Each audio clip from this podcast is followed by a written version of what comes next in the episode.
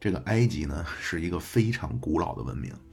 那公元前三千一百年就出现了埃及的第一法老国啊。那咱们的夏朝是什么时候呢？啊，当然就是夏朝，就是理论上来说啊，现在还是有争议。啊，但是就咱们假设夏朝是真的，啊，夏朝也是公元前二十一世纪。那也就是说，古埃及比咱们大概早了一千年。那而且埃及呢，也曾经创造了非常了不起的成就。啊，那到了凯撒这个阶段，啊，就是凯撒这个时候，就是咱们的西汉末年了。啊，凯撒在西班牙灭庞培的余党，啊，是公元前四十五年。那就这一年，就公元前四十五年，呃，汉元帝的皇后王政君的哥哥家里出生了一个孩子，啊，就是后来篡了西汉的王莽。但是这个古希腊的历史呢，不像咱们啊，你比如咱们从夏朝开始，然后商朝、西周、东周、春秋战国，然后秦汉啊，就是凯撒这个时候就是咱们的西汉末年了。那古埃及呢没有这种具体的朝代，那古埃及就叫第几第几法老国。那它是一直传到第二十多法老国。那当时呢，波斯的阿契美尼德王朝就入侵了埃及。那埃及呢，一度就成了波斯的海外的一个殖民地或者行省。那再之后呢，就是马其顿那个亚历山大，那就是他亚历山大当初起兵的理由就是干掉波斯给他爹报仇。那就之前咱们说希腊的时候说过这一段啊，就是实际上也有可能亚历山大他爹就是被他自己杀的。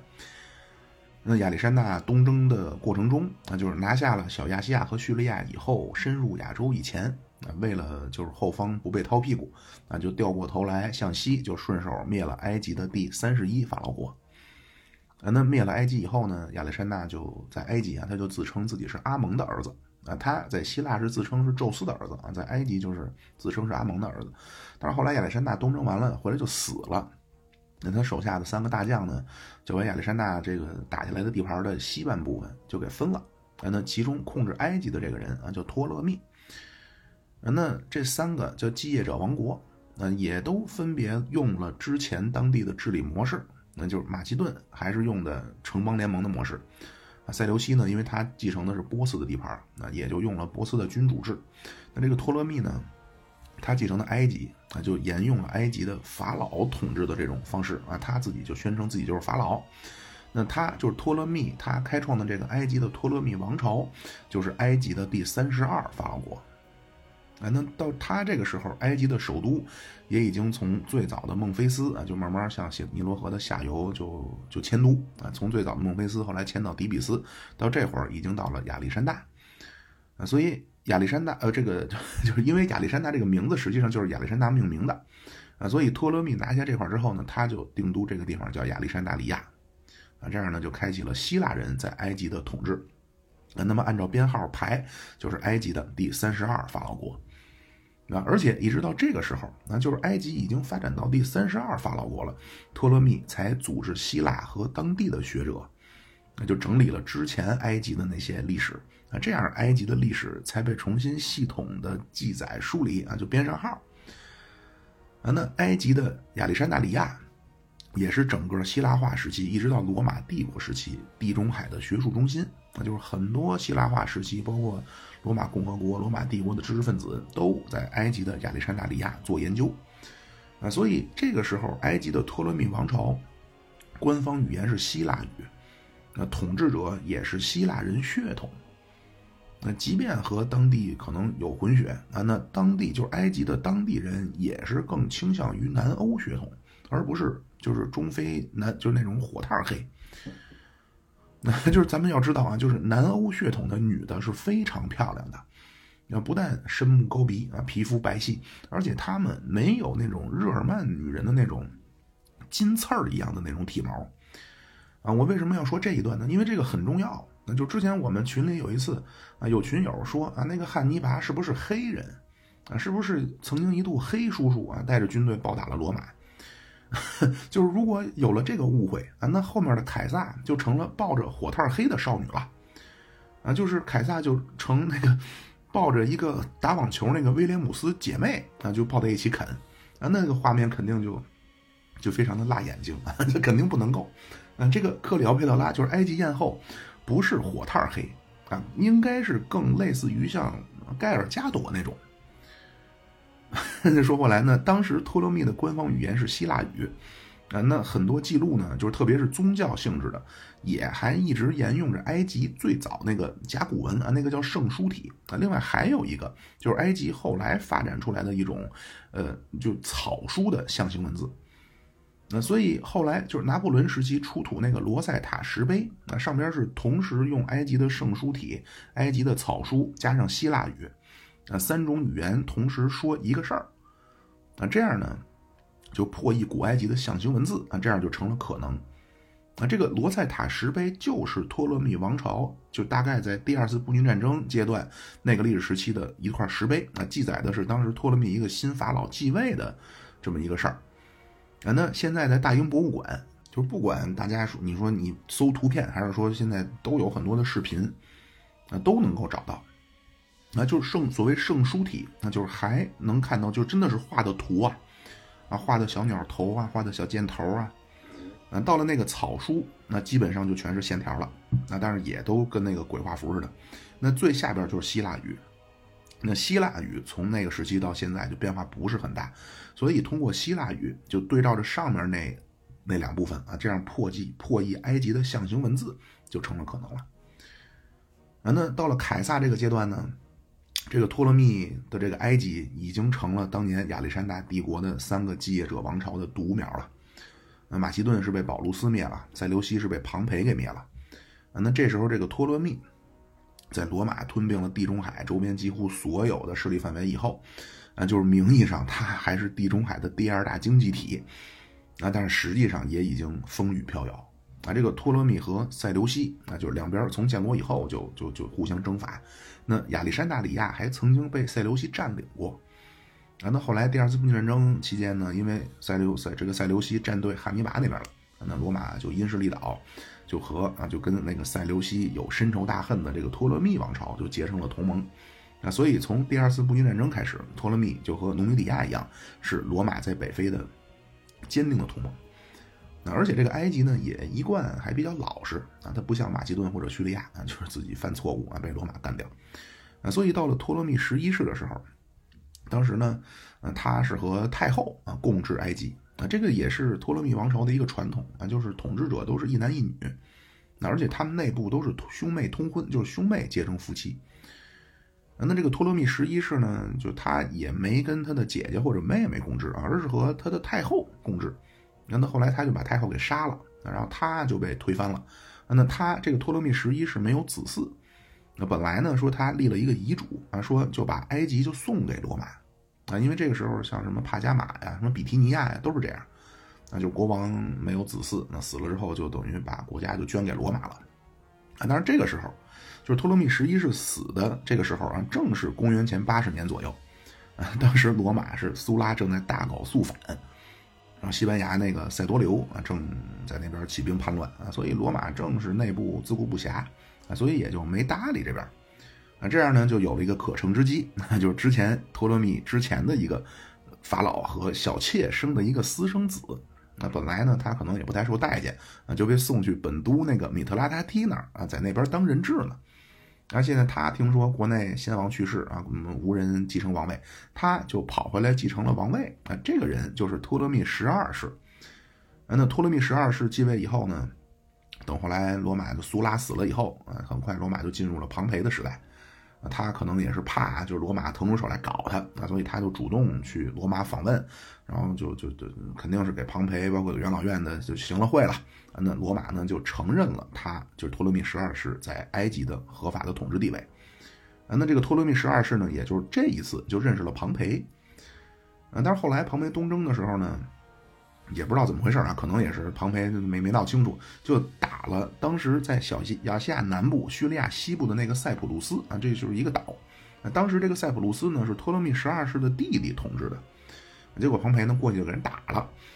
打下来以后，这托勒密十二世他他他他怎么他也是敢怒不敢言啊，反正也没有什么表示啊，但是他这个反应，埃及国内不干了啊，就民怨四起啊，就爆发了起义啊，就把这个托勒密十二世就赶走了。这样托勒密十二世呢就流亡罗马了。啊，那这次他去罗马啊，很可能就带上了他的女儿啊，就是那个克里奥佩特拉七世。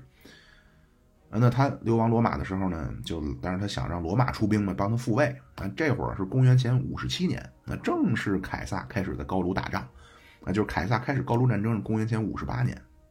那到了这个托勒密十二世在罗马搬请救兵的时候，那这一年公元前五十七年啊，正是就是凯撒也不在，并且这一年小加图从塞浦路斯回了罗马，那西塞罗也被解除了通缉令啊，就共和派开始重整旗鼓要反击三头了。那所以面对流亡罗马的这个托勒密十二世的请求，那元老院就决定啊，我们就不管了。那而且呢，他们还给了一个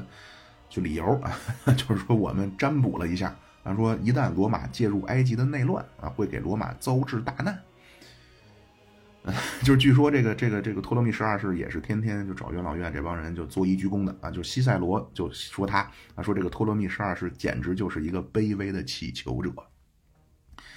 那元老院不理他啊，那最终托勒密十二世就去找当时坐镇罗马的庞培，那就托勒密给了庞培巨款，嗯，一万塔兰特，那求庞培能发兵帮他复位。那庞培当然也就接受了啊，但是庞培没自己去啊，一方面他就凯撒去高卢以后，他要坐镇罗马，另外这会儿他正和凯撒的女儿就是天天如胶似漆啊，所以他呢，庞培就让自己这个东征时候的副将那个盖比尼乌斯啊，让带着军队就打回去了。那这样，公元前五十五年，托勒密十二世就在庞培的帮助之下成功复位。那当然，他对庞培感恩戴德。那后来他临死的时候呢，也就立下了遗嘱，那就让他的儿子就是托勒密十三世和他的女儿克里奥佩特拉七世，那让这呃姐弟二人共治埃及。那为了保证万无一失呢，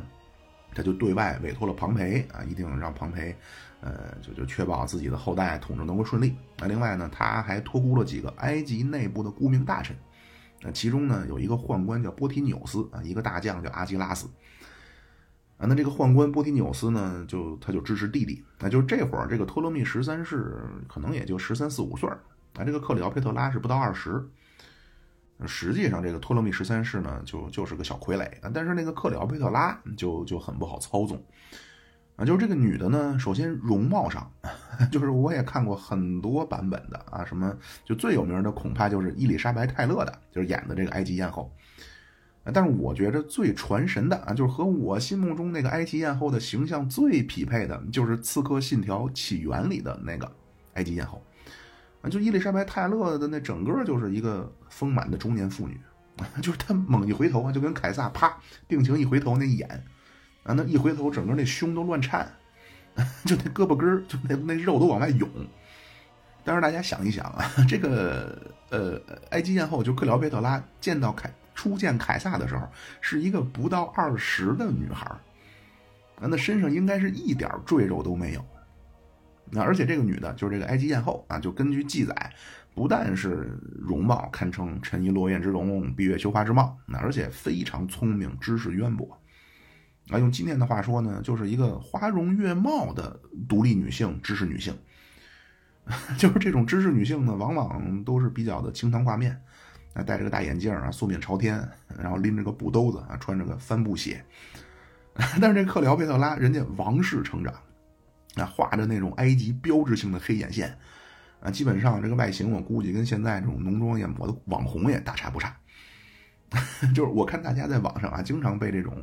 网红女迷的就五迷三道的啊，就我呢也接触过一些小网红小演员啊，就是你如果只看照片啊，或者说你他就远远处在那一坐啊，就摆这个姿势啊，确实很好看，但是你一旦跟他去交流啊，就完全没有想继续沟通的欲望了。啊，就眼神十分空洞。但是克里奥佩特拉不是啊，不但人长得好，啊，就是年年纪虽然很轻啊，但是非常有思想，啊，就是谈吐非常的得体啊，并且还很有野心，啊，所以他呢就就不好摆弄，啊，这个波提纽斯这样就联合了埃及军方的代表那个阿基拉斯啊，包括还有庞培的副将呃盖比尼乌斯的一些余党啊，他们就联合起来就赶走了克里奥佩特拉。啊，当然也有说法说是克里佩特拉他野心极大，那就想废了弟弟啊，所以波提纽斯这些人呢就先发制人，就先把他给赶走了。啊，那克里奥佩特拉这会儿正准备去东方招募军队，准备东山再起。啊，就是这个时候，距离这个这个托勒密十二世的死啊刚过了两年。那就在这个节骨眼的时候，就是庞培和凯撒的内战，然后庞培打败了，庞培就来信啊说我要来埃及。所以这样波西纽斯呢就决定啊干掉庞培，示好凯撒啊，然后靠着罗马彻底干掉克里奥佩特拉。啊，所以九月二十八号，这个阿基拉斯和庞培曾经的一个百人队长，那就在庞培登陆的时候就设计就干掉了庞培。然后十月四号，凯撒就作为罗马的执政官，就带着十二个侍卫登陆了亚历山大港，然后身后当然是凯撒的第六军团。那凯撒一登陆呢，就收到了庞培的人头和印信。那凯撒看到庞培的人头啊，那叫默默无语，两眼泪，耳边响起驼铃声。这凯撒自己的记载啊，只有一句话，就是在亚历山大港，我得到了庞培的死讯。那之后呢，凯撒就把庞培的人头就郑重火化，然后就送给了庞培的老婆。啊，那庞培的老婆就把庞培，实际上只是庞培的人头的骨灰，就埋在了庞培生前别墅的院子里。啊，就是据说这个庞培墓到现在还保留着。那所以这样，凯撒和庞培的较量就画上了句号。啊，那以凯撒干掉了自己一生中最强大的军事上的对手而结束。那接下来的呢，就是一步一步要追剿庞培的余党了。那但是在处理庞培余党之前，凯撒就先卷入了埃及的内乱，或者就是姐弟之间的内讧。那因为这个这个埃及呢，他跟罗马是同盟国，那同盟国发生内乱呢，罗马就作为大哥啊，就有责任来进行仲裁啊。所以作为罗马的执政官凯撒，那刚好就来到了埃及。他登陆以后呢，直接就去了埃及的皇宫啊，就听说了埃及目前的情况以后，凯撒马上下令啊，说邀请这个克里奥佩特拉和托勒密十三世三天以后在亚历山大里亚的皇宫举行会谈。那凯撒决定要亲自调停一下。那同时呢，凯撒又派出密使啊，让那个多米提乌斯，就他不是在小亚细亚那边有一个，就是有三个啊，吸收了之前庞培军团的三个军团啊，让三个军团当中两个马上开来埃及。那这个提前的安排啊，后来又救了凯撒。那么到了这个时候啊，就是凯撒这会儿来到了埃及，以常理来看，那就托勒密十三世这一派已经占了上风啊，并且呢，他们也通过杀掉了庞培来表态，来示好凯撒啊。所以常理来说啊，凯撒这会儿应该选择支持托勒密十三世。但是谁也没想到啊，就是三天以后，就是十月呃十月七号这个会谈。那就就凯就可以叫风云突变，那就是凯撒居然说啊，说现在呢，我认为你们应该遵从你们老法老的遗嘱啊，你们姐弟应该和解，然后联手来治理埃及。那凯撒这个仲裁呢，肯定就是对已经被赶走了的克里奥佩特拉肯定就有利了。那为什么凯撒这么仲裁呢？那根据普鲁塔克的说法啊，当然这个他这个说法也被后来的历史学家，包括很多文学家啊，也都就普遍采用了。那就确实很充满这种传奇性质啊，所以包括影视作品啊、游戏啊，也都是这么这么这么描述的。那就说呢，在前一天，就是十月六号晚上，那凯撒呢突然听说，说克里奥佩特拉呢派来了一个商人啊，给凯撒带了一份特别的礼物。那凯撒就让这个商人进来以后，啊，一看这个商人啊也没拎什么大包小包啊，就在肩膀上扛了一块卷起来的地毯。那这个商人呢就说啊，说克里奥佩特拉嘱咐了，那说这个礼物呢需要你凯撒在没有旁人的时候亲自打开啊，这是一份厚礼。啊，凯撒说，那你什么礼物这么神秘？这样马上凯撒就想把这个卷着的毯子给给给打开，啊，结果这个商人大惊失色啊，说那个克里奥佩特拉说了啊，说务必让你在没有别人的时候啊，你你亲自打开。那凯撒一笑说，你不会是有什么阴谋诡计吧？你毯子里有什么猫腻？那这样凯撒就拔出佩剑就要刺这个毯子。那商人一下就挡住凯撒，就说罗马的大英雄凯撒怎么会担心区区一条毯子呢？那凯撒看了看，想了想，那就让左右都出去了，然后慢慢打开卷着的地毯。那结果随着这个地毯的展开，里面就赫然出现了一个一丝不挂、二十上下的美艳女子。那这个女的就是埃及艳后克里奥佩特拉。那这地毯一打开啊，俩人眼神一对啊，完了，那就天雷勾成了地火。一个那叫一身戎装啊，眉分八彩，目似朗星，通关的鼻梁，豪气冲天啊，当年五十二岁的霸道总裁凯撒。那一边那就身材婀娜，一览无余啊，多一分则肥，少一分则瘦，柳叶的眉毛，杏核的眼睛，高挑的鼻梁，牙关碎玉。娇艳欲滴啊，二十上下的一个美貌大学生啊，克里奥佩特拉。那很快俩人就就肯定就发生了关系，就多方位多角度的深入沟通一番。当然就如果啊就是如果这是认为凯撒是因为沉迷了克里奥佩特拉的美貌就改变了他的政治立场啊，那个不是凯撒，那个是后来的安东尼。那安东尼后来就是完全拜倒在克里奥佩特拉的石榴裙下了啊，就完全丧失自我了。但是凯撒肯定不是这种人。那凯撒决定这个时候拉克里奥佩特拉一把，那应该有两个理由啊。第一个就是当凯撒听说庞培在埃及被杀的时候，很可能凯撒就没打算放过杀庞培的人，那就是排除庞培和凯撒两个人这种就是十分微妙的关系。那就是不管怎么说，庞培是罗马公民，而且庞培还是前任执政官。那而根据过往的历史啊，罗马人对于杀害罗马公民的啊，那对那些国家对那些人毫不手软。而决定杀掉庞培的恰恰是托勒密十三世背后的那帮大臣啊，所以凯撒就算出于维护罗马在地中海霸权的这个角度啊，也必须清算托勒密十三世的人。那第二个原因呢，就是凯撒可能经过和克里奥佩特拉的，就他们不可能一宿全都那什么，对吧？肯定也得聊聊天儿。就经过沟通之后呢，凯撒可能也觉得这个克里奥佩特拉就比较的才思敏捷，而且也比较有主意啊，肯定让他来做主，比那个性格软弱的弟弟啊更适合来统治埃及。那就是总之，单纯的男欢女爱绝不足以改变凯撒的政治思考。那而那个克里奥佩特拉呢，那当时应该还比较单纯。那包括那凯撒他一个罗马西门庆。那他让一个二十岁上下的一个女大学生如痴如狂，那简直轻而易举。那所以凯撒活着的时候啊，那克里奥佩特拉领导之下的埃及啊，那就风平浪静。结果后来凯撒死了以后，那就是安东尼，就他这这以后再说啊。总之就安东尼后来公布了凯撒的遗书，那克里奥佩特拉听说了凯撒的遗书以后，才认清了现实。那原来自己连个小三儿都不算，那他才感到了巨大的屈辱。啊，就开始报复社会，报复男人啊，玩弄男人啊，就从埃及的一朵白莲花变成了尼罗河畔的妖妇啊。但到这个时候，就是凯撒刚就是刚扶他上上位的时候，他感觉好的不得了啊，因为凯撒重新把他捧回来了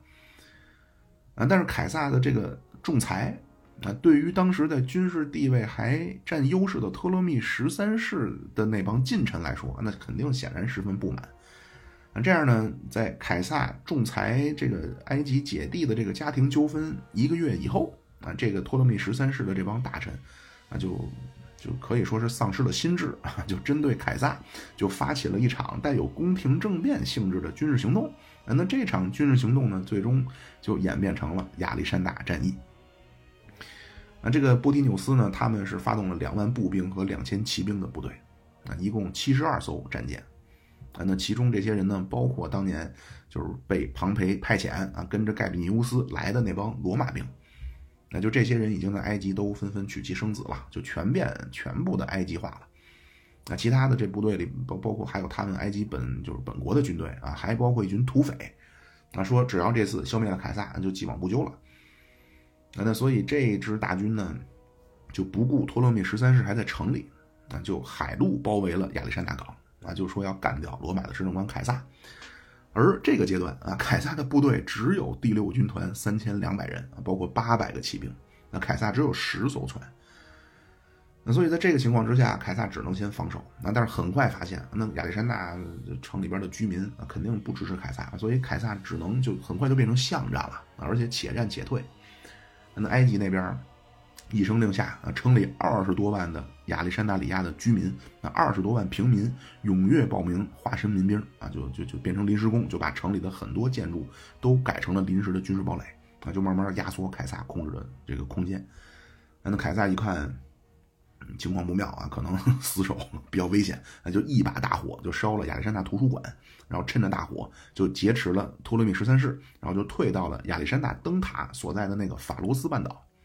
那这样呢，就进入了第二阶段啊，就是凯撒退守法罗斯半岛，就死守。那这个阶段呢，凯撒一看就埃及人太多啊，那他就先杀了那个宦官波提纽斯，然后就让托勒密十三世下令啊，说让你们城外的统帅阿基拉斯啊带领部下都放下武器，然后双方进行和平谈判啊。但是这个时候就阿就城外就阿基拉斯那边还有一个就托勒密十三世另的 的, 的一个妹妹，那、啊、她因为这这埃及不是一男一女嘛啊，这个妹妹就觊觎那个克里奥佩特拉空出来的那个女的那个位置，那、啊、她呢就站在托勒密十三世那边。那阿基拉斯那边就听说就城里两个使者来传法老的命令，说让他们放下武器。那这个阿基拉斯呢居然就说啊，说这两个来传令的都是埃及的叛徒，嗯，他就擅自做主，就把这两个人杀了。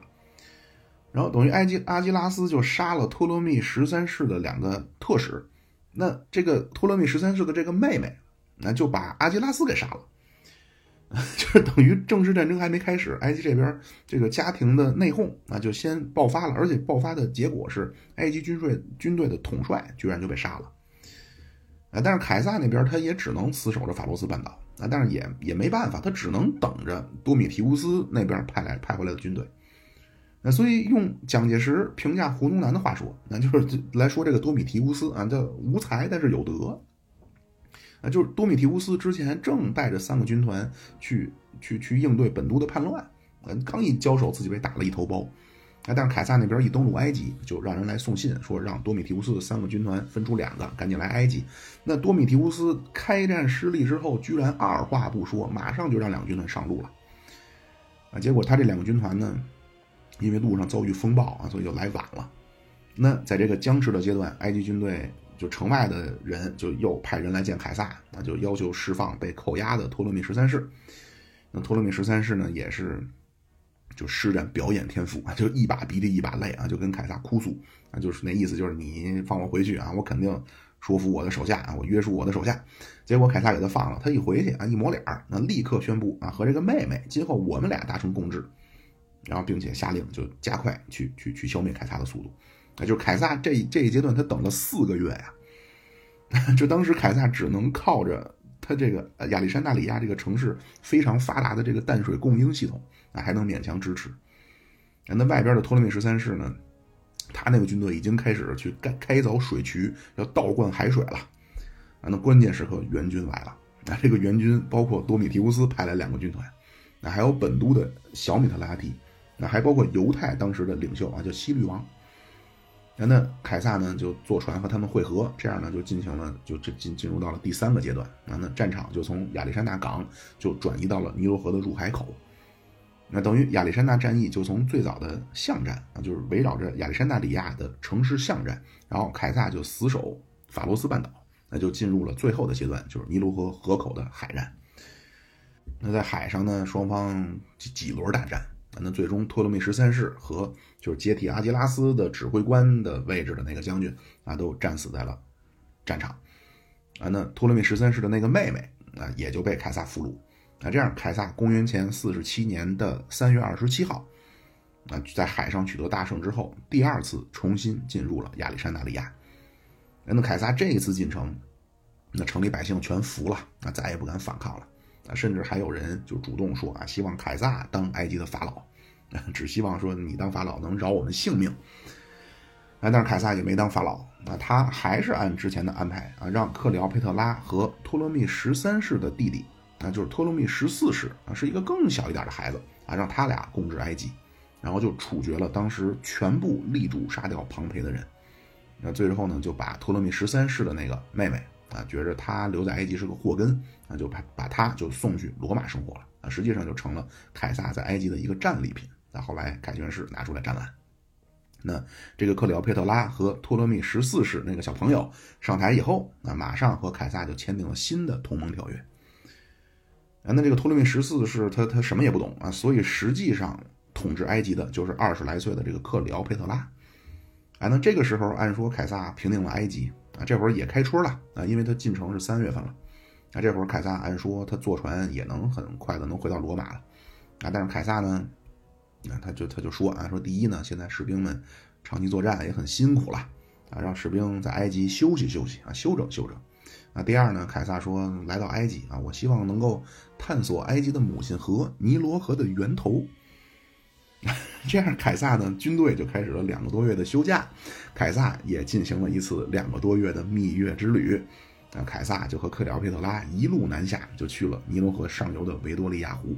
啊，这个为什么这个湖名叫维多利亚湖啊？因为这个是后来被英国人发现以后命名啊，不是发现啊，就被英国人命名叫维多利亚湖。那这一路欣赏着尼罗河沿岸的风光啊，异域风情的金字塔啊，包括身边是漂亮又聪明啊，机敏又可爱的二十多岁的这个克里奥佩特拉，等于他们两个这两个多月啊是非常幸福的一段生活。啊，就这个大家要理解啊，就是伟大领袖也是要给自己放假的。那就是凯撒从公元前五十三年开始，那就是公元前五十三年年初的冬天的时候，就是高卢叛乱啊，那凯撒都没来得及过冬啊，就回去就赶紧回去救高卢军团了啊。那料理叛乱以后，当年又进军莱茵河东岸，然后平定比利时的部落联盟。那第二年就公元前五十二年的年初的冬天，那是维金托利突然崛起啊，那年中呢又面对维金托利的多面出击。也是狼狈不堪啊！当然，最终又打了阿莱西亚战役。那公元前五十一年，凯撒的高卢啊，就主主持制定高卢的政策啊，和高卢部落重新去联盟等等一系列的这种高卢战争的收尾。啊，那公元前五十年的年初的冬天啊，凯撒是渡过卢比孔河，然后占领意大利，然后打了西班牙。那公元前四十九年的年初的冬天，那凯撒是偷渡亚得里亚海啊，然后在杜拉斯和庞培。就就围困庞培啊，然后打不过以后，又快速行军到了法萨鲁斯啊，打完了法萨鲁斯之后，一路就追庞培追到埃及。那公元前四十八年的冬天，那凯撒是在亚历山大死守法罗斯半岛啊，然后亚历山大海战拿下了埃及。那等于六年了啊，凯撒是高一直高度紧张。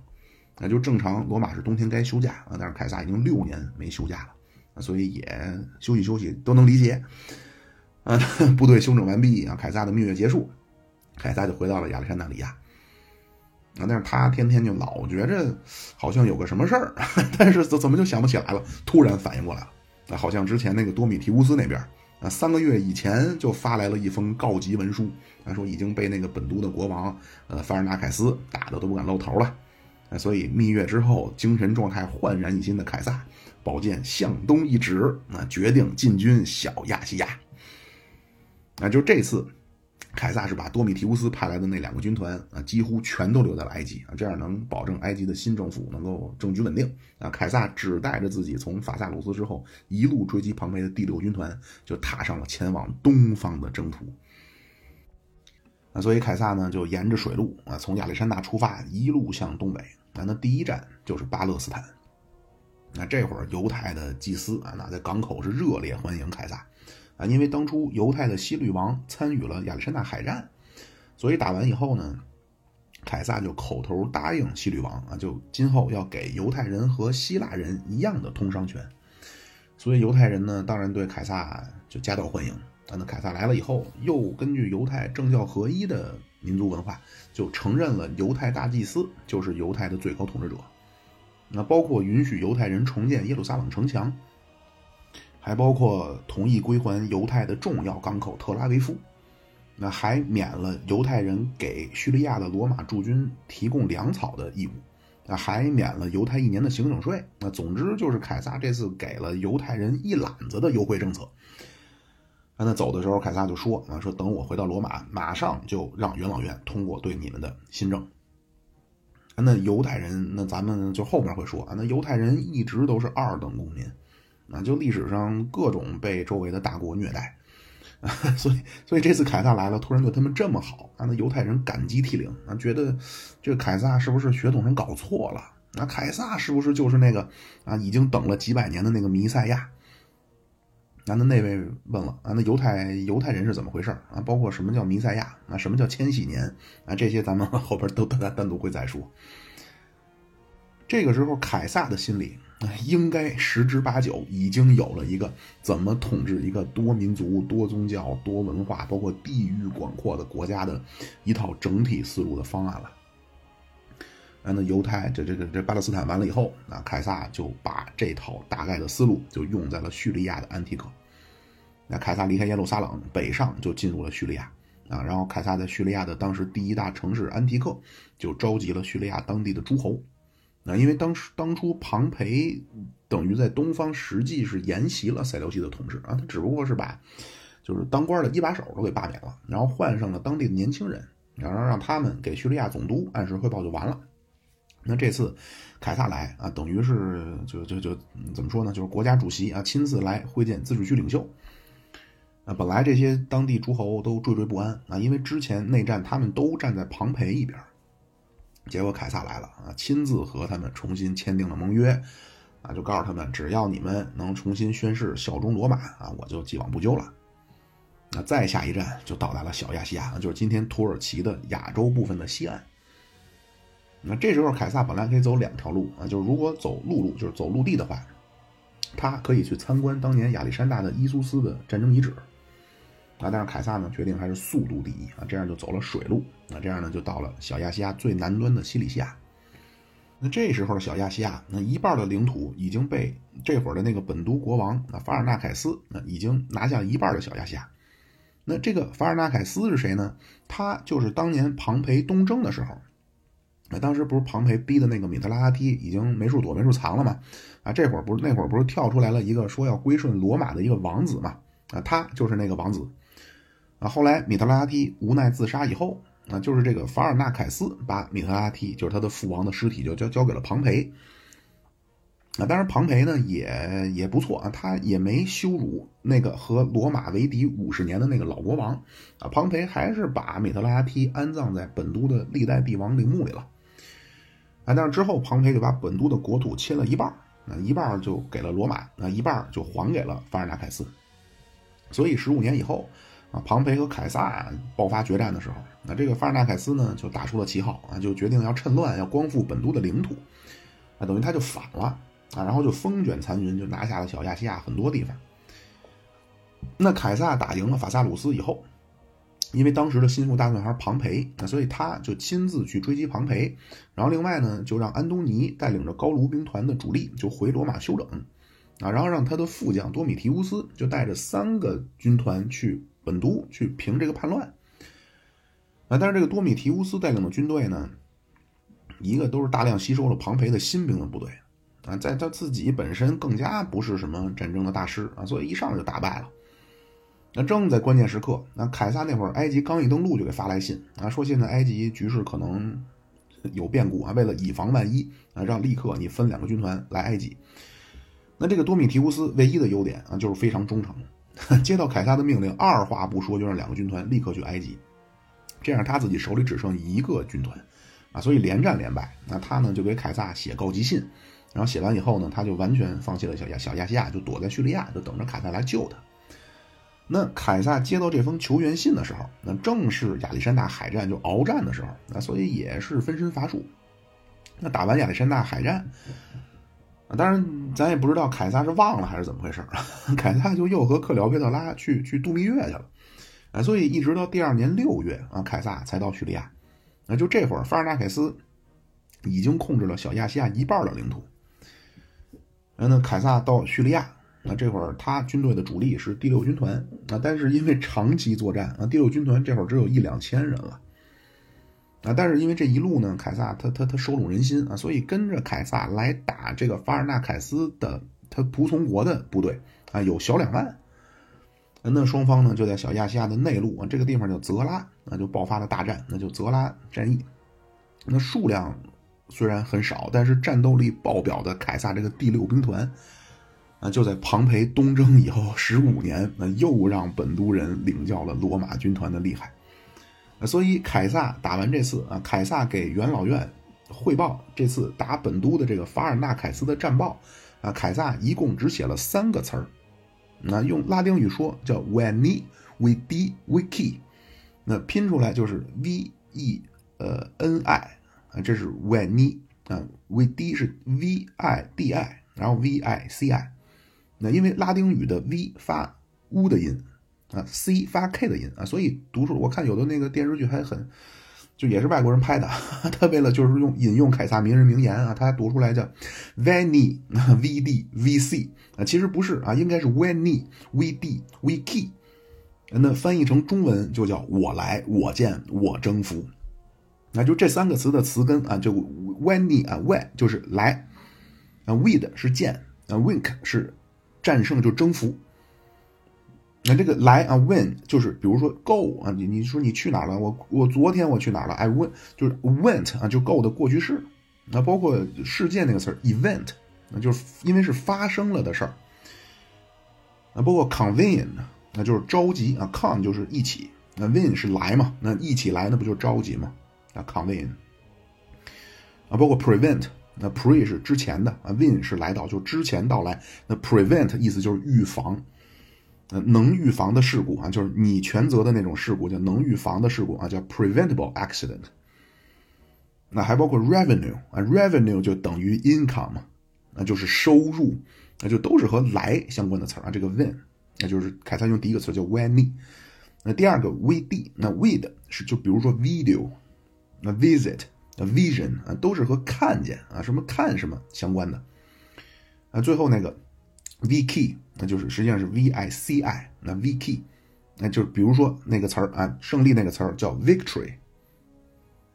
这个 victory 为什么是这个 victory 就是罗马的胜利女神的名字？那这个罗马的胜利女神就是背后长着翅膀，那就是卢浮宫有镇馆三宝，一个就是没头的胜利女神，一个是断臂的维纳斯，一个是没牙的蒙娜丽莎。包括最早就是足球世界杯啊，最早叫女神杯啊，奖杯就是长着翅膀的胜利女神顶着个球啊，叫胜利女神顶球用。后来是贝利啊带领巴西队三次夺冠啊，那巴为了表彰这个巴西队完成的这个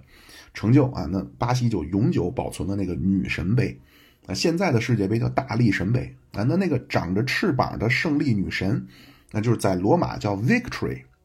那在希腊神话里这个长翅膀的胜利女神叫什么呢？叫 Nike， 那就是今天咱们那个运耐克那个牌啊，叫 Nike 啊。那这个词的词根啊，就是拉丁语这个 wink， 那比如 convince 啊，就是说服了啊，被说服了，确信了什么啊，还包括 invincible， 那就是。比如说啊，你玩游戏，你输入了密码，别人打你，你都没事啊，你你就叫你 invincible 了啊。但是那个 n 你得发出来啊，就是如果你说成 invisible， 那就前面说了 with 是和看见什么相关的，那 invisible 那就是看不见的意思。那咱们后面会说啊，就是十八世纪的经济学之父亚当·斯密，那他提倡小政府，提倡自由放任，就提出了看不见的手啊，这个英文就叫 invisible hand。还包括 pro 啊 ，pro 就是前边的，包括公开的。那 pro 加 vince， 那就是公开的征服的是什么？就 province， 那就是行省嘛，就是罗马的行省，就是罗马征服了的外国的土地嘛。那变成形容词就 provincial， 那就是外省的、地方的啊，包括也可以这个词形容乡巴佬。那么加上一个尾巴，那 provincialism 就是地方主义。那另外，法国的有一个地名，咱们都知道叫普罗旺斯啊 ，Provence 啊，就是来自这个词啊，就 province 就是省啊，罗马的行省。那就是英语其实也都是有偏旁部首的，那一部分来自拉丁语的，一部分来自日耳曼语的。那这可以多跟大家分享一些啊，因为这期内容好像也不是很多。比如来自日耳曼语的啊，比如说 Vater， 那德语啊就是 Vater， 就是 V A T E R 啊 Vater。那英语也是啊，就是水的意思。那这个来自那个词根就是 fat， 那所以发这个音的基本都和水有关啊，比如 water， 那美国叫 water， 那比如 vodka， 那比如 whisky， 那都是酒啊，还包括一个词叫 winter， 那就是冬天。那因为欧洲是冬天湿冷，那这都是来自日耳曼语的一个词根，那叫 vater。那还包括 C K 那个牌子啊，叫 Calvin Klein 啊，这个是那个创始人的名字啊，但是他那个姓克莱因啊 ，Klein 啊，德语就是干净的、整洁的意思啊，英语这个词就叫 clean。有很多啊，还比如说像 father 啊和 pattern 啊，都是那种就是模仿父父父系继承那个啊，但是这咱咱们就不说了啊，就是再说下去成了一个语言类的节目。就是从凯撒的这个三个词的一段名言啊，这可能是凯撒最有名的一个名言啊，我来我见有呃我来我见呃我征服啊 ,Veni Vidi Vici， 那就从这三个词啊又白绕了多少英语单词。好啊，那么说回来啊，那凯撒呢就写了这三个词啊，当做他的胜利的捷报传回了罗马，那就是这三个词就是实际上就是来见胜利。那他被凯撒来，然后被凯撒看见，然后被凯撒征服的那个法尔纳凯斯，那这次泽拉战役之后就跑了，那四年以后郁郁而终。那那打完之后，凯撒就把本都的王位就给了去支援他亚历山大战役的那个本都的那个小米特拉大提。那这样凯撒就平定了罗马东方的版图，他就不但让当初庞培的势力都归附了自己，还平定了本都的叛乱。啊，那凯撒返回罗马以前，还有最后一个需要解决的庞培遗留的在东方的势力范围啊，就是希腊。啊，那当初庞培敢于放弃意大利本土，啊，并且坐镇巴尔干，那就是因为庞培在希腊的根基极深。啊，凯撒还需要把希腊也变成自己的后院。啊，那凯撒解决了小亚细亚以后，那就让那群东方的仆从国的军队都回家了。啊，他自己还是带着这会儿只有一两千人的第六军团，孤身进入希腊。那你这么点人，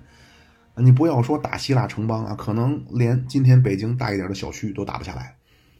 凯撒这次也没用军事手段啊，还是利用传统的政策啊，就是海纳百川，天下归心。那凯撒这次在雅典召集希腊城邦代表，也没对他们去去因为之前支持庞培啊，所以对他们兴师问罪。那无论是已经被并入罗马行省的，那还是像雅典、斯巴达这种自治城邦，那凯撒直接跟他们宣布啊，不但你们各位今后的待遇如初，那而且他还宣布啊，就是从今开始废了庞培因为内战开始征收的额外的战争税。那所以希腊的这人很高兴啊，当然最后凯撒说悄悄的跟身边人说啊，说这群希腊人啊最擅长的就是反复横跳，朝三暮四。啊，但是谁让他们的祖先保佑他们呢？啊，这帮希腊人总能逃脱惩罚。啊，那这样希腊也解决了以后，凯撒就从杜拉斯回到了意大利。那这时候已经公元前四十七年的九月底了。啊，到这时候距离凯撒渡过卢比孔河，罗马开始全面内战啊，已经过了两年零八个月。那距离凯撒为了和庞培快速决战啊，然后离开布林迪西偷渡希腊，也已经过了一年零八个月。那和法萨鲁斯决战，那这会儿刚好过了一年。那这样凯撒等于用了两年零八个月，那不但干掉了庞培，还收服了庞培在东方的全部领地。那其中第一年，那当然第一年打的是意大利本土和西班牙，那第二年的上半年是击溃了庞培，然后用了一年，那就接收了庞培在东方的全部势力范围。那这一年庞培的余党就全部都只能龟缩在最后的在北非行省啊，当做最后的根据地啊。这些人在北非瑟瑟发抖。那另外呢，就是还有一个也是瑟瑟发抖了一年的人啊，这个人就是罗马的前任执政官啊，罗马的第一律师，罗马的第一才子啊，这会儿著作等身的西塞罗。西塞罗是法萨鲁斯决战以后啊，就在杜拉斯啊，他和庞培的那些余党等于分道扬镳啊，西塞罗再次跳车。本来他觉着啊，凯撒必然不计前嫌啊，西塞罗他就就回到罗马能够著书立说，结果刚到布林迪西，就刚到罗马的东南的港口，那当时代表凯撒坐镇首都的安东尼啊，突然发来一纸命令啊，让安东尼原地待命，不得返回罗马。那就这次啊，应该也是安东尼和西塞罗啊这两个人第一次正面的就直接的接触。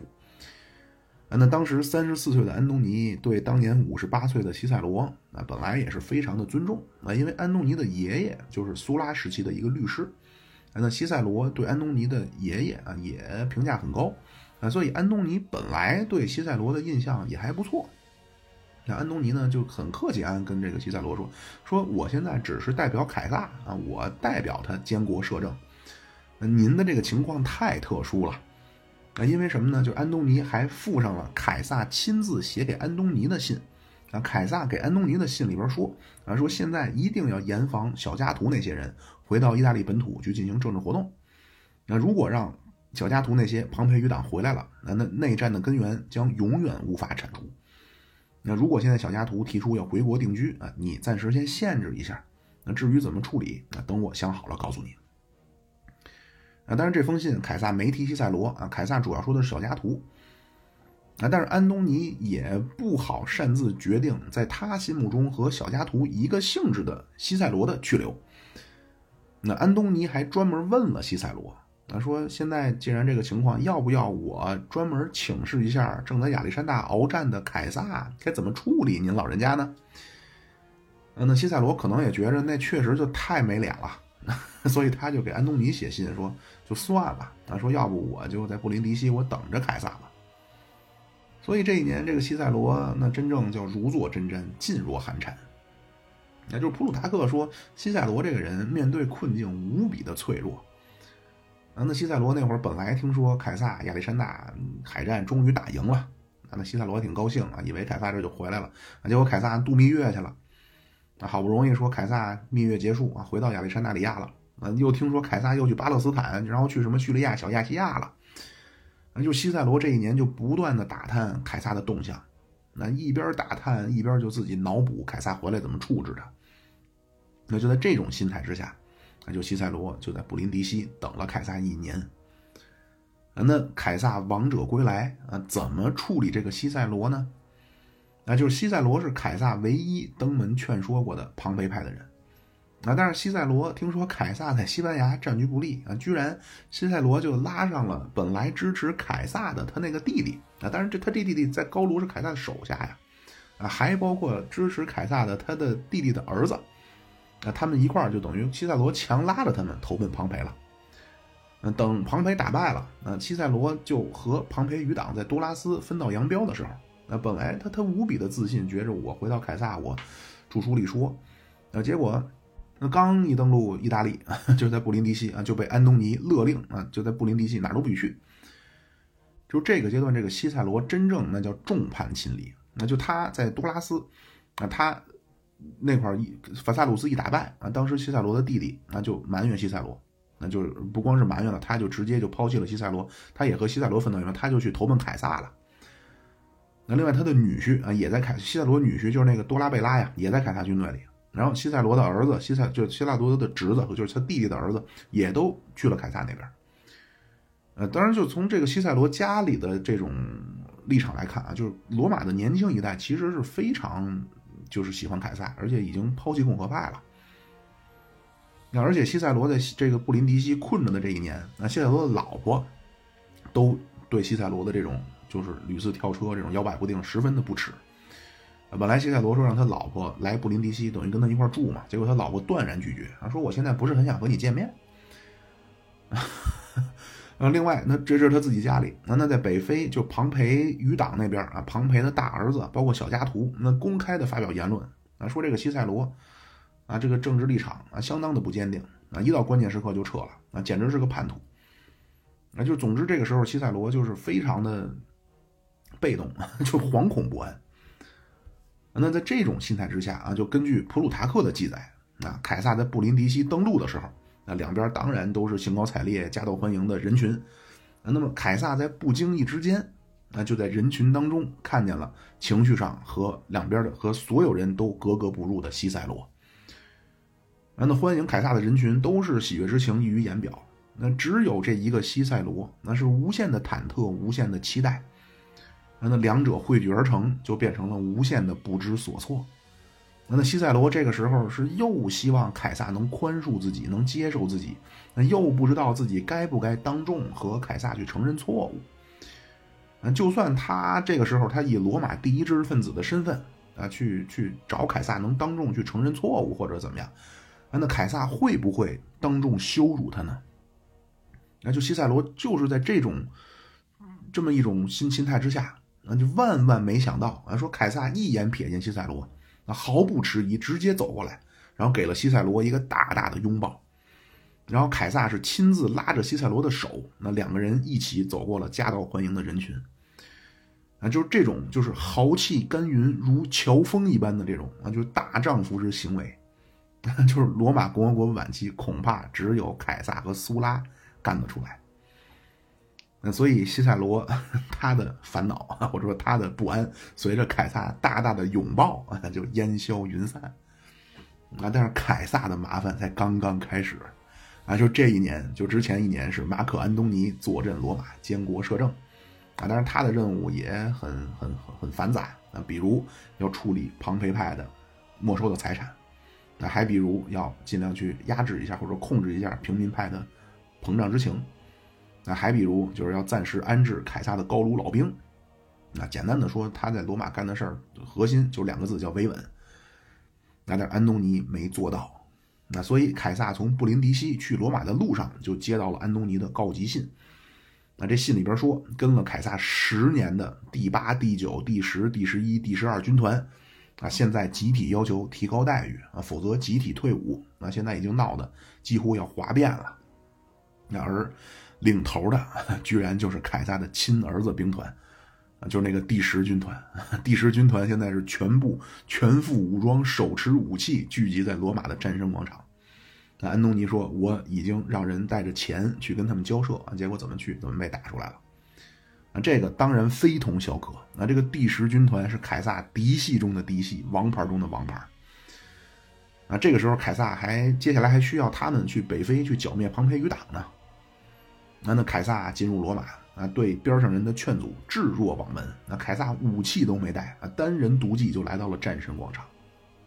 那那凯撒第十军啊，等于一年以后啊，再次见到了老长官凯撒。那那凯撒来了以后，没有寒暄什么啊，同志们，我来晚了啊，我已经老了，你们还年轻。就凯撒来了以后啊，非常的严厉，也没有什么什么别的。来了之后直接眉眉头一皱，上来就一句话，说说告诉我你们到底要什么。那下边士兵也很意料之外，当然可能他们也早想好了，那接下来你恐怕你凯撒你打北非你还得靠我们，对吧？他们所谓闹退役其实就是要挟，要多多要钱嘛。所以下边有胆大的看凯撒问说要什么，他们就说、嗯、我们现在待遇不好，我们现在要退伍了。没想到那凯撒听见说他们说待遇不好要退伍，凯撒毫不迟疑，掷地有声啊！我批准了。那一下，这战神广场鸦雀无声，一片死寂。啊，然后凯撒打破了沉寂，啊，凯撒跟大家挥一挥手，啊，说：“各位罗马的同胞们，那我凯撒一言九鼎。啊，等我的士兵凯旋以后，各位罗马同胞的奖金必定如数付清。啊，但是在此之前，请各位罗马同胞们。”到安静的地方能不能等一等。那他这么一说，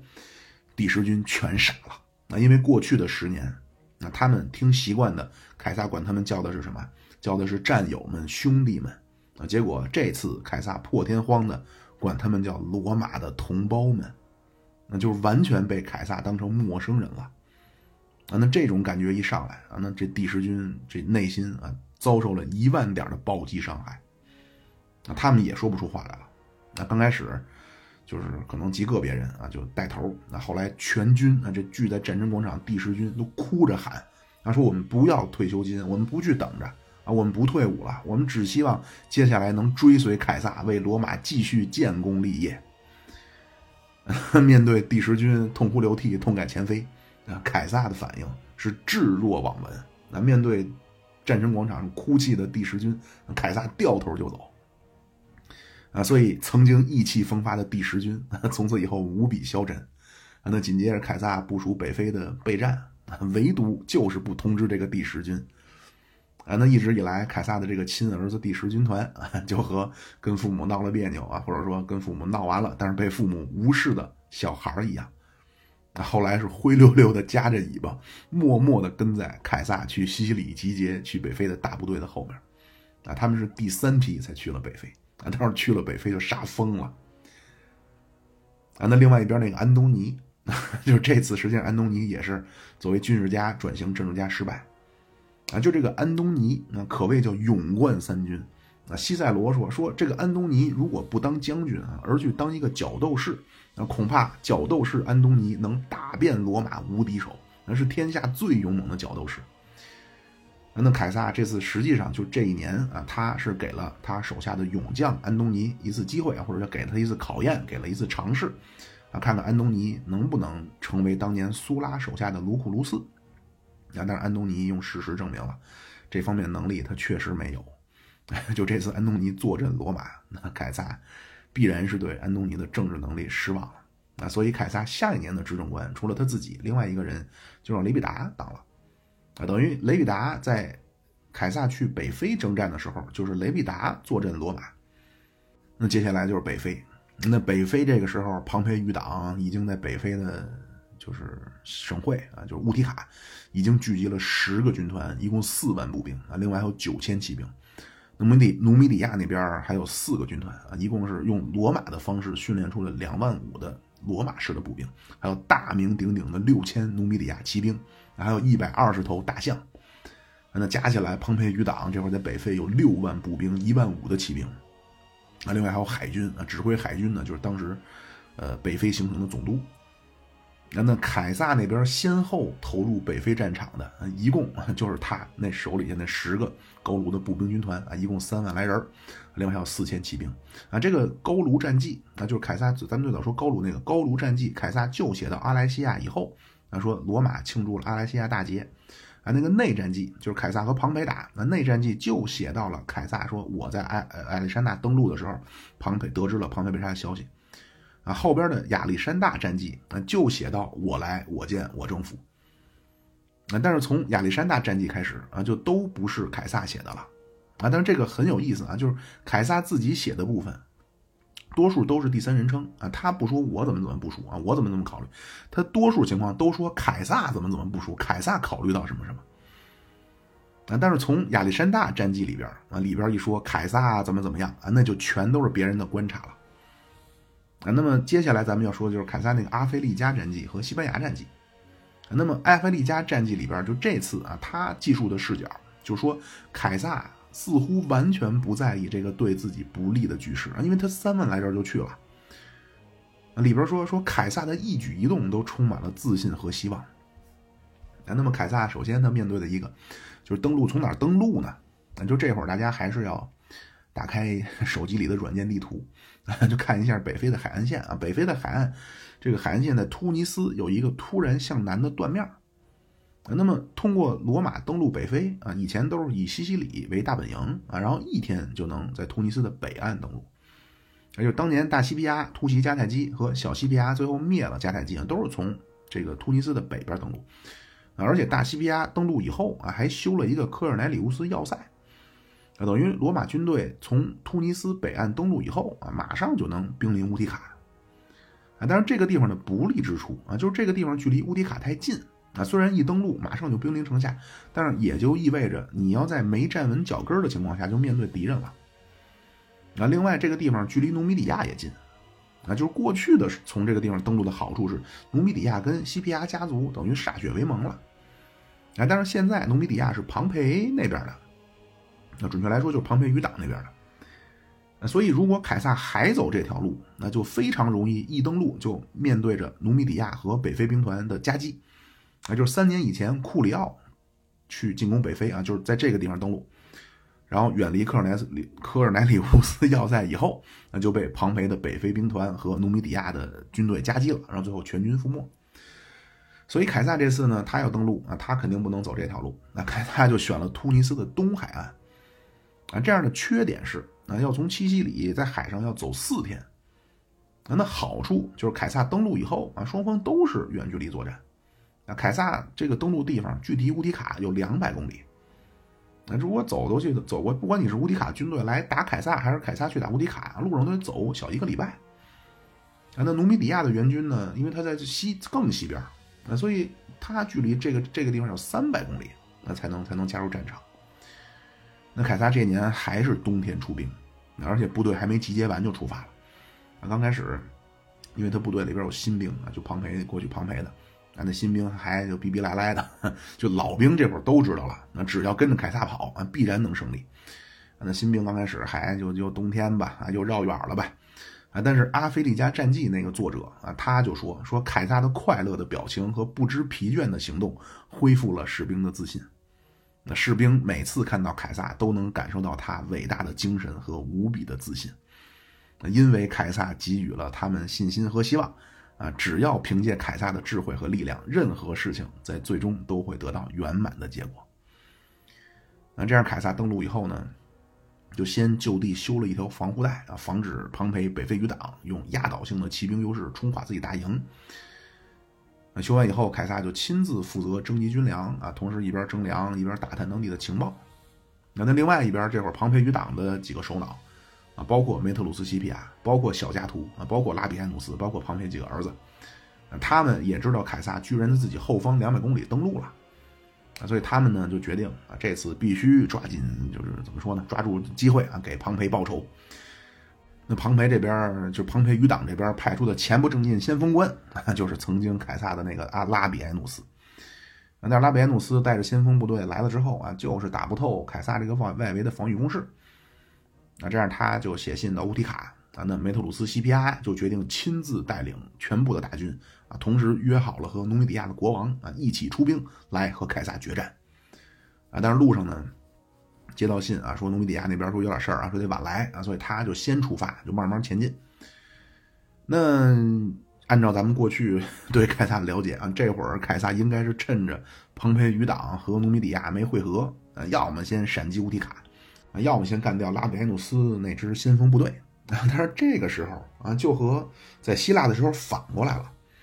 啊！现在是北非的庞培余党要抓紧决战，那反而是凯撒开始悠哉悠哉。那因为他的部队是没集结完毕就先出发了啊，这会儿第二批到，但是第三批路上赶上暴风，所以来晚了。那在第三批军队里，就包括凯撒的高卢最厉害的第九军团、第十军团啊，所以这个阶段。根据记载啊，说凯撒非常不像平时的凯撒，进攻非常之不积极。那凯撒在等着第三批部队的时候啊，凯撒就是每天训练新兵，而且这个训练新兵呢，咱们就是熟悉中国历史的一说练兵，呃，比如诸葛亮练兵啊，仿佛就是看让士兵告他们怎么看旗语啊，然后怎么走位。啊，但是根据《阿非利加战记》啊，这个作者说，凯撒这次怎么练新兵呢？凯撒这次所谓凯撒的练新兵啊，是凯撒告诉这些新兵啊，你和对方在什么样的距离，你该做什么动作，你的动作做到什么程度啊，进攻的时候你你的手怎么往出刺，那后退的时候你保持什么样的姿势啊，包括扔标枪扔标枪的时候有什么要领。那就是凯撒是教新兵这些，所以要么说凯撒是个军事全才啊，他不光能运筹帷幄、决胜圈里啊，他自己本身他在一线能力也是相当了得。所以凯撒这次呢，就把他自己的一线作战的经验啊，全都传授给了新兵，还包括说凯撒这个阶段还抓了一头大象，啊，让新兵老兵啊，因为过去的高卢包括在东方没见过这个啊，说让大家都来摸摸大象，啊，然后找当地人来做讲座啊，告诉大家大象什么脾气秉性啊，啊，大象要打人它能怎么打呀？啊，包括你要打大象，大象的弱点是什么呀？啊，包括还让马，就是那些战马和大象一起生活啊，免得将来打起来呢，北方来的马没见过大象，吓跑了。啊，这样一直等着，等到第三批、第四批部队全到了，那凯撒的高卢兵团三万重装步兵、四千的骑兵全部在北非集结完毕。啊，这会儿也到了四月，那凯撒决定发动决战。那凯撒挑选的战场是一个靠近海岸的一个角上。啊，那他的斜前方是一个巨大的咸水湖，啊，等于凯撒等于大家可以理解，凯撒在一个桌子角上。那凯撒的北边，呃，东北和东边都是大海，然后西南是咸水湖，啊，等于路上只有两条狭窄的通道啊，就是从西边过来的和从南边过来的。那其中梅特鲁斯西庇亚带领庞培余党的全部部队是从西边来，那努米底亚国王带着努米底亚全部部队是从南边过来啊。那他们计划是两边一夹击，那凯撒部队要么跳海，要么跳湖啊。结果凯撒呢用了后来努尔哈赤在萨尔浒的战术啊，叫平儿几路来，我只一路去，啊，就是凯撒先要快速速战速决，先干掉梅特鲁斯西庇亚，然后绕回来再打努米底亚。那西边和南边的两条窄路，那分别就成了梅特鲁斯西庇亚和努米底亚的国王的葬身之处。那就这次这个第十军是憋了一肚子的委屈，那就拼命了要在凯撒面前再次证明自己啊。所以这第十军是一路的怒吼啊啊！那在第十军这种这种气势的带动之下，啊，那凯撒部队众志成城，啊，那拉比埃努斯带的先锋部队几乎全灭，啊，那拉比埃努斯是狼狈逃跑。啊，那梅特鲁斯西庇亚大军啊，战死超过一万啊，剩下四下逃散那梅特鲁斯西皮亚也在逃跑的路上被被杀。那凯撒这边啊，打完梅特鲁斯西皮亚伤亡不到五十人，说有的还是被杀红了眼的自己人给误伤了的。啊，那干干掉梅特鲁斯西皮亚啊，那凯撒没时间去继续追击啊，赶紧掉头回来要再打努米底亚。啊，那努米底亚国王听说梅特鲁斯西皮亚的军队已经溃败了，啊，直接掉头就跑。那凯撒部队他这次没后顾之忧了，就一路追杀，这样追追追就追到了当年大西庇阿和汉尼拔一决胜败的战场，就扎马。啊，当然这次就和一百五十年前的会战不一样了，啊，这次的扎马平原就成了凯撒追击屠杀的乐园。那努米底亚国王战死，努米底亚这个王朝也就被灭了。然后凯撒就带领军队直扑乌提卡。啊，那这时候在乌提卡的庞培余党啊，听说梅特鲁西皮亚那边大军已经灰飞烟灭，啊，所以他们也就跑了。那留在乌提卡的只剩下当年四十九岁的小加图。那这个小加图和西塞罗不一样啊，他俩都是共和派首脑啊，但是小加图和凯撒啊，他不光和凯撒是一政见相左啊，更加他在私人上，小加图是无比讨厌凯撒，而且小加图这个人特别拧。那是一个一条刚烈的汉子。那面对这个情况，小加图也不想跑了啊，就之前他在多拉斯跑啊，因为那会儿庞培还活着呢啊，他觉着翻盘有望。但是这个时候不但庞培死了，那庞培手下将领也不是死了就是投降凯撒了，只剩下最后那点就跑去西班牙南部打游击去了。那他一直当儿子养的那个外甥小布鲁图斯也在法萨鲁斯之后投降了凯撒，所以小加图万念俱灰之下啊，决定就不走了，要在乌提卡以自杀当做自己对凯撒最后的反抗。啊，那根据普鲁塔克的记载啊，说这天小加图举办了一场宴会啊，那小加图在宴会上也没讨论什么天下大事，而是讨论了哲学的命题。那究竟什么是自由啊？包括究竟什么是人生的意义？那最后小加图就用苏格拉底的一句名言就当成这次宴会的一个总结性发言啊，他就说人应该追求好的生活而不是生活本身啊，言外之意就是如果理想破灭了啊，活着也没有意义了啊。等客人都散去啊，那小加图和平时一样就去吻了吻自己孩子的额头，然后回到卧室，然后在灯下就阅读柏拉图的斐多篇啊，这个斐多篇是专门讨论呃，生死讨论灵魂的。那看了一会儿，小加图可能觉得时机已到，那就拿出宝剑剖腹自尽。那就这一段之前咱们其实讲过了，啊，就在卡提林阴谋那期啊，但是卡提林阴谋那期他不是给下了吗？就这一段也确实非常热血啊，所以正好刚再重新说一遍。那小加图剖腹，那剖腹一豁开，那这鲜血就喷溅到已经打开的斐多篇上，啊，但是因为可能这一剑没刺中要害。那小加图外面的家人啊，包括奴隶啊，本来可能觉得小加图在宴会上就已经表现出了一种要为了理想舍生取义的意思了，啊，所以都保持高度关注啊。一听里边一声低吼，马上就冲进来，啊，然后抢救。那医生呢，也就把小加图伤口缝合。那等小加图悠悠转醒，啊，他还很有贵族风范啊，就先跟大家道歉啊，说我对不起，给你们添麻烦了，然后就说你们出去吧，啊，说我还是想静一静。然后就闭着眼睛就假装睡觉，那边上人也怕他再自寻短见啊，所以出，但是人就让你出来，所以他们呢就把小加图随身的短剑也就带出去了啊。结果小加图等左右退下，居然用手啊揭开纱布，然后用手抓开伤口，把自己的肠子啊掏出来往外甩，往外扔，然后拉断啊，最后气绝而死啊。就是小加图这个人。啊，虽然不是一个就在乱世中能够呼风唤雨的人物，那但是小加图私德完美，而且内心无比坚定。那生活上艰苦朴素，工作当中一丝不苟。啊，就这个小加图是从来没缺席过一次元老院的会议。啊，但是当时罗马的选举呢，已经开始变成就是靠钱说话。那所以小加图一辈子竞选执政官也没成功过。啊，那小加图作为一个内心无比纯粹的人啊，在他的心里，什么凯撒，包括什么庞培，那都是一群见风使舵、巧取豪夺的就小人啊，所以他们这这个小加图当然不会去假意投降凯撒，什么日后寻找机会东山再起啊，就绝望之下，那小加图只能用自我了结来表达自己的坚持那就是小家图如果只把他当一个政治人物，那就小家图作为政治人物的小家图，他一生都是在坚定的反对平民派，但是效果甚微。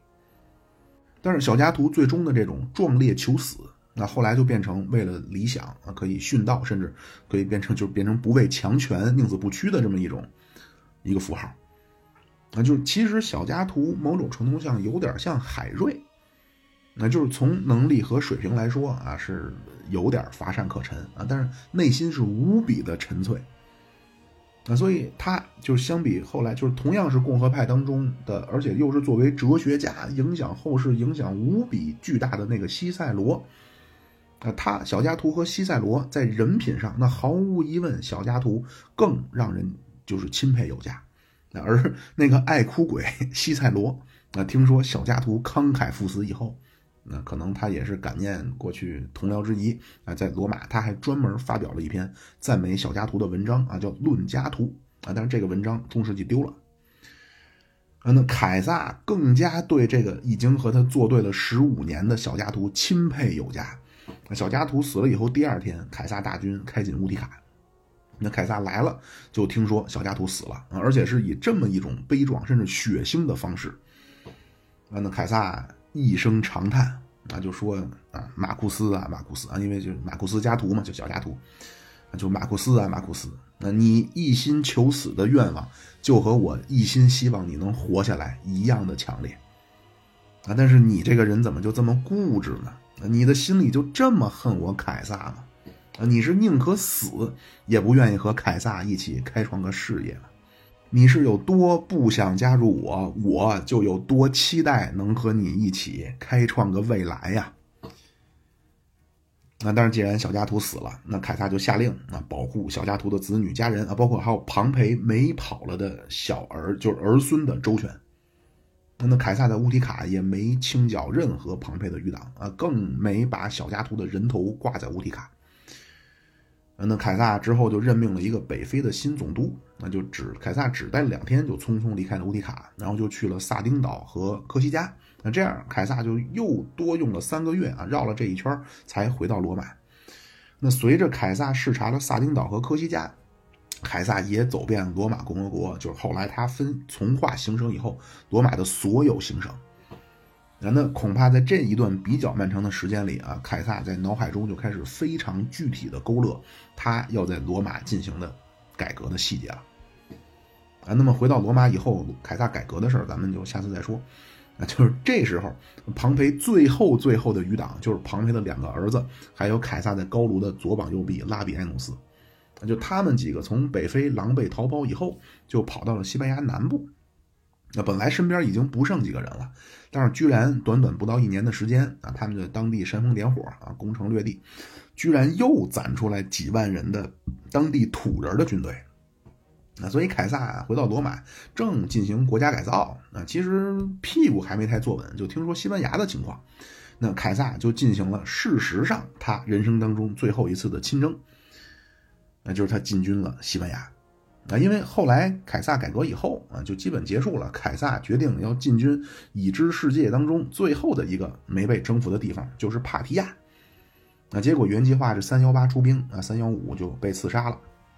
那这次凯撒人生当中最后一次亲征啊，就在西班牙和庞培最后余党的较量，就是蒙达会战。